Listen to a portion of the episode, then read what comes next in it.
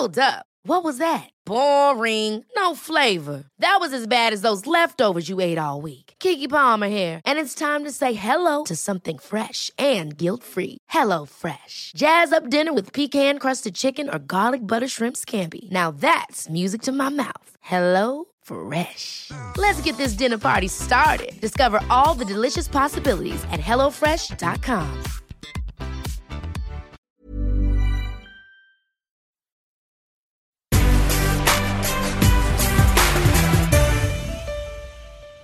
Welcome to Global Change Agents with me, Lianna Brinded, the Digest Edition, a podcast brought to you by Yahoo Finance UK. You can watch a full version of this interview by heading over to yahoo.co.uk forward slash change agents. Joining me today is Nicola Mendelsohn, CBE, Facebook's Vice President for Europe, the Middle East, and Africa and advertising agency veteran, Nicola is now one of the most powerful women in the UK tech. She also sits on the board of drinks giant Diageo. So, Nicola, welcome. So happy to be here. Thrilled that you're here with us today. Really would love to know the early years of Nicola. So, what was your childhood like? What was it like growing up in Manchester? And of course, the working women in your family, how were they an inspiration to you? Yeah, so uh, so I grew up in the north of England, uh, in Prestwich, Manchester, and actually I had a great childhood. I was very lucky, very blessed. Um, you know, days spent out in the evenings playing in the street with the kids and stuff. And yes, I had these very powerful role models in my life my mum and my grandma, uh, who both worked, always did. So that was completely my normal. Uh, my grandma worked with my grandfather, they sold fabrics and they had a market stall. Uh, and my parents still work together uh, in a catering business. So it was pretty normal for me to see women like that, just getting on with it, you know, juggling, doing all of those things that we all talk about uh, with much more articulation today. But actually, one of the things that I think about now is actually not enough has changed. Uh, for so many women, and, not, and so many women were not as fortunate as I was to have role models like that. So, um, in your career, in, in 1992, you joined ad agency BBH, which was a real golden period for the agency. And so, what made you decide to go to there specifically, especially since I know my producer does a lot of great background research. She wanted to be an actress. So, again, going into creative, what made you go, right, I'm going to start my career in there instead of being an actor? Yeah, so I, I mean, I'd, I'd, always loved acting, and I actually um, I did it the whole way through university. But I actually thought there was too much that was going to be left to luck, and it didn't matter. I saw amazing actors and actresses that were really just unemployed when they came out of uh, drama school, university, and I thought, you know what, there's other things that I want. And as I was going through, and I did, I went on this journey of discovery with advertising, which is incredibly creative. And at that time in the in the early 90s, I mean, BBH was so exciting, so innovative, so creative. It still is and you know they were working on ads for things like uh, Levi's. Levi- for those that are my age, they'll remember the uh, the Nick Kamen ad in the laundrette where he took off his clothes and said in 1950s America. And I saw actually the power of persuasion and how people literally were changing their clothes, changing the things they eat. If you could tell a story in a really succinct, with a big idea in a compressed way and the best agency I thought on the planet was BBH. So I did my all to kind of apply. And I was very fortunate to get in on their graduate training scheme when I was 20 years old. Feels like a long time ago. And how do you think things have changed in terms of getting into industry? Just a minute ago, you're saying that a lot needs to change still, and obviously make it more diverse and inclusive, but also in terms of um, luck. So there is an element of luck, right? How would you say for those who maybe are finding it harder to get into industries like, let's say, the creative side and ads to get into a graduate trainee program. How can you kind of not subvert luck, but kind of make it work for you? Yeah, so I think, I mean, the old, the old adage, you work hard to get lucky, I think still holds. And I think we're actually going a bit of full circle because when I joined the industry, it had become, if you like, much more professionalized. The, the, generation that had gone before me, there were lots of stories of people that had come up through the post room and the ranks and, you know, had found their success that way. And then I think we went through a, a period of, you know, we want the people that are university and let's see where that takes us. And I think now there's a much greater acceptance, actually, especially across the whole of the creative industries, not just advertising, that actually what we need is diversity of thinking. And that comes from diversity of backgrounds, uh, race, religion, social economic. And so there's now much more and many, a much more kind of appreciation of let's go and find people from different places, different areas, and not just the university graduates. And I think the rise of apprenticeships, re- re-emergence of that, I think is a really good thing. So work bloody hard, uh, don't take no for an answer, and perseverance will pay off. And then when you're there, that's then it's up to you. Then you've got the runway to do what you need to do. Now we want to talk about when you joined Facebook in 2013. How did that come about? Did, uh, did someone reach out to you? Was it somewhere that you really wanted to go to? Like, how did that trajectory happen? So um, yeah, it wasn't something I was looking for at the time. I um, I had my own business, Karmarama, and it was growing really nicely. And I was also uh, the president of the IPA, the Institute of Practitioners in Advertising, the UK's trade body. And my whole mission and agenda had been about digital, and I'd always been interested in, in digital. So I was actually really uh, early adopter of Facebook. I was in on year three, and I remember. Um, Campaign magazine ran an article, must be like 10 years ago or something, where they said, you know, Nicola Mendelsohn's got so many friends on Facebook. I think I had 147 at the time, like a pioneer. So I wasn't looking. And then I, a lady called Carolyn Everson reached out and said, I'd love to have a cup of coffee with you. Uh, would you be free? And I said, that'd be lovely. Yeah, love to talk to you. She was running um, uh, sales globally at, at Facebook. And she came in and she's American and China just gets to it. And she came in straight off and she went, I'm here to talk to see if you'd like to be um, the head of EMEA. And I literally splurted my coffee out. I was like, what? uh, and then the conversation uh, moved very quickly from there on in. So over the last six years, obviously, it has expanded. Like you said, it's like really growing fast. But surely there must be some pain points, right? When you are starting from small and growing and growing and growing, there must be some teething points when it comes to, I don't know, whether it's staffing or whether it's like overall goals. Does that change at all? Yeah, of course. And I mean, there's, there's been no secret of the fact um, that it's been a very difficult and challenging last couple of years for us as a, as a company where, you know, the responsibility that we have bringing so many people, you know, we now connect uh, 2.7 billion people across the planet together.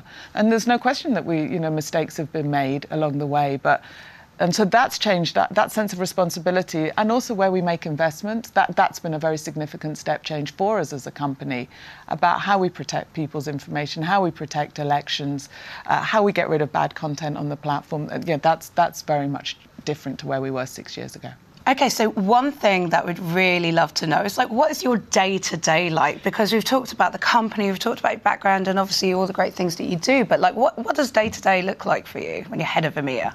So I mean, the answer will probably reflect why I love my job so much. Is no two days are ever the same. Uh, I get to travel a lot across the region. Uh, I visit the different countries. I meet with the teams internally. I can meet with politicians. I can meet with the media. I can obviously meet with our clients, uh, the advertisers from the very biggest companies in the world to the smallest companies in the world through a lot of the work that we do through programs like the She Means Business program also, I'm meeting with uh, community leaders. So, honestly, no two days are ever the same. And that's what I love because it plays to my love for people, but always learning. Uh, uh yeah, and that's one of the areas. Well, one thing that I'd love you to talk about is the incredible roster of things that you do to empower women, um, whether it's on uh, around International Women's Day, but all the other initiatives too, externally and internally. So, could you talk a bit about those as well, and maybe throw in some how has it become actionable for all the events that you do? Yeah. So. I've always felt it's really important that you've got to help other women. Um, it's just been in my DNA from being being a young child that, that that's what you do. You always give back. That was one of the things my parents taught me. And you know, the generation of women that sort of came before me, they had a really tough time, and they often pulled the ladders up. And I never wanted to be that person. And I absolutely agree with you that it's all very well doing events and doing nice talks, but actually it has to come down to action. You want to really actually see, you know, the change. So, so, we run incredible training courses at Facebook. We do things on managing inclusion, managing bias, you know, unconscious bias training. We run programs for the men because they want to help. So we have a Be the Ally training as well. And that does make a difference. We hear time and time again of people giving me the feedback back saying, without that training, I wouldn't have done X, I wouldn't have done Y. And especially around recruitment, I think that's where it can make a really big difference. We've been running for the last few years now a program ac- across uh, EMEA called She Means Business, which is actually all about empowering this next generation of female entrepreneurs to give them the skills, to build networks with them, to give them the role models. I'm really proud that we've trained 50,000 women so far. We're not done, there's a lot more that we need to do. And we're constantly talking to them about what do you need? What more help can we give to you? And we create the programs accordingly in, in collaboration with lots of other organizations as well, because this one's going to take all of us uh, to come together. Well, I think it's really interesting that you brought up the training for Be an Ally because, especially when it comes to diversity, inclusion, and belonging in companies right now, it's almost like we've hit another part of circles. Like, how can men be more involved? Because, especially a lot in leadership, they're the decision makers. But when you've been run these events and training programs that maybe are not Be the Ally, but um, other ones, how do you see participation? Because one of the hardest things is getting men in the room to talking about diversity inclusion rather than something separate, right? Yeah, so we, we haven't made them mandatory, but I'm really happy that the numbers are in the 80s and 90s in terms of the participation rates across these different numbers. And I think if you create an environment, goes back to your culture question, whereby people can feel comfortable bringing their authentic selves to work, where they feel comfortable being open enough to say, I'm not sure what the right language is here, I'm not sure if I'm part of the problem that is a place, and that sort of language is welcomed and received. So that's the thing that I would say because so many people, we're, we're the products of so many things, and peeling back the onion of who you are actually can help you answer so much of this. And bias, we have bias for good reason of old. You know, when we were kind of primitive, we needed to kind of hear the instincts to go, is that something a threat, a problem, an issue? But that's not what we need in 2019. You know, we need different things now. We need to overcome those old fashioned tendencies and really embrace because that will get you the best results um, and actually give you a more fulfilled life. And there's um, so much research on this, so much research that says that companies that are more diverse will just do better. So if people are interested in data and numbers, my goodness, you can find so much out there that there's so much more we can go. So this year we've, we've declared that we want to get to 50-50. That's where we want to get to. And, you know, with the right processes in place, we will get there. So it, it, takes each of us, it takes every single hiring manager that when they're looking, that making sure that they, they are looking at diverse slate approaches. You've got to hire the right person. That's still important. But you've got to start from a position where you have the representation there. Then you can make a choice do you find there's like key challenges that come to um, not implementing these initiatives, but I suppose people adopting it when you branch out into different areas. So naturally, Facebook is now going out into cryptocurrency and blockchain, and obviously it's got uh, Libra. Um, so when it comes to growing to scale, having new staff, is there any other kind of diverse initiatives to try and make sure that you get those people in for the job in yeah, of course. You want to bring in the right experts to take on the right roles. But I think, you know, part of the type of person that you that that is attracted to work at a tech company is a, is a person that's always learning and is always hungry to do different things. Uh, the work we're doing on artificial intelligence, how that works in so many different ways, whether it's from a content regulation perspective, where we can actually, you know, we're taking down stuff before even bad stuff before people even see it on the platform, and we're getting better and better at doing that. But we're using similar technology to also empower uh, visually impaired people to be able to be told what the things are that are in the in the photographs, and so many other more uses of technology like that. I mean, that gets me very excited. Yeah, especially on the AI side, and especially over the last couple of years, there's been a big focus on making sure the people behind AI are just as diverse, so then biases don't get programmed in.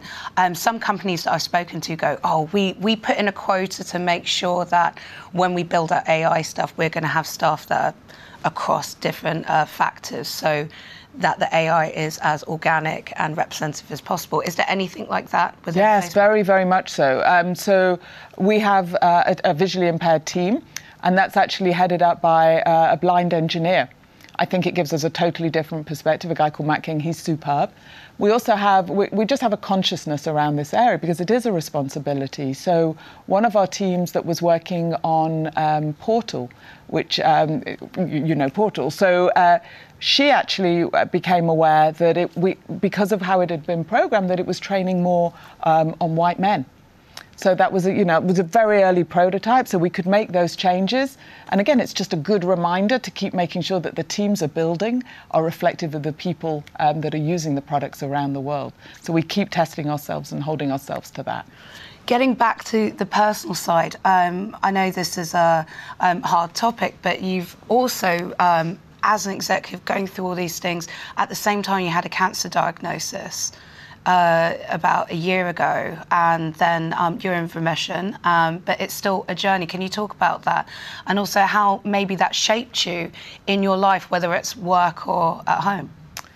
Yeah, so um, so I, I, was actually diagnosed it's now nearly two and a half years ago with uh, a blood cancer called follicular lymphoma, which nobody has ever heard of, um, and it's an incurable blood cancer, and it's I mean, it was that weekend was without question because I was a bit in limbo. We didn't know what it may or may not have been, and was without question um, the, like the worst weekend of my life. And what I what I learned and the journey that I've been on is not all cancers are the same. You know, you hear straight away, right? You've got to go beat it, and you've got to have a treatment, and you've and that wasn't necessarily the case with this one. And so I guess I went on a journey of learning and understanding. And so they watched, and you do this thing called watch and wait, where they literally watch you um, over a period until the point in which you they think you then need treatment. And some people can go years with this cancer for that, and some people can be the next day. Um, for me, I was able to go about 18 months with it.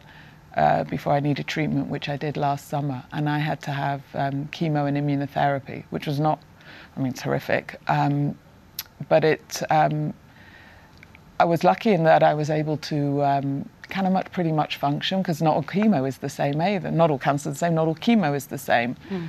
And um, I was able to work through. I had great support, and I was lucky, and I had great doctors. And I, you know, now this is part of me. I mean, I'll be continue to be monitored. I feel well. I feel good. But um, one of the things that was the most helpful for me was actually there's a group on Facebook called Living with Follicular Lymphoma, about five and a half thousand people, and they they are my best source of advice and inspiration and sounding board when I'm just going, has anyone ever had? And we share deeply personal things with one another because we're there to help help one another. So yeah, in terms of has it changed me? Yes. I mean, of course, the diagnosis like that does. I was always grateful. I'm probably even more grateful. Um, I definitely take better care of myself in terms of the diet. It does make a difference, by the way. Um, the, the, you know, the, I never did exercise. I ate loads of sugar, and I, I don't do those things in, in, the same way. But I do exercise now, a bit. Sounds like once a week. That's fine, right? Yeah, maybe twice if I'm doing well. And so this has been such a fantastic conversation, um, but we're nearly out of time. So I've got a couple of quick fire questions for you okay. that I can wrap up on.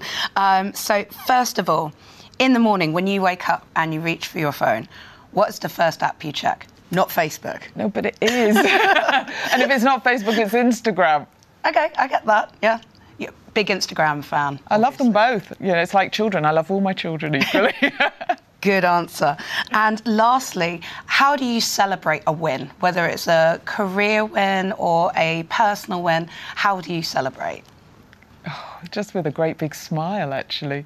There's definitely been also a little bit of retail therapy that's gone along the way as well, I have to say. What's your choice of retail therapy? or like, I'm very, I like my clothes. Awesome. I do. Well, thank you very much for joining us today. Thank you for having me. Thanks for listening to Global Change Agents with me, Lianna Brinded, produced by Yahoo Finance UK. A full version of this interview can be found at yahoo.co.uk forward slash change agents. And for more information, go to uk.finance.yahoo.com.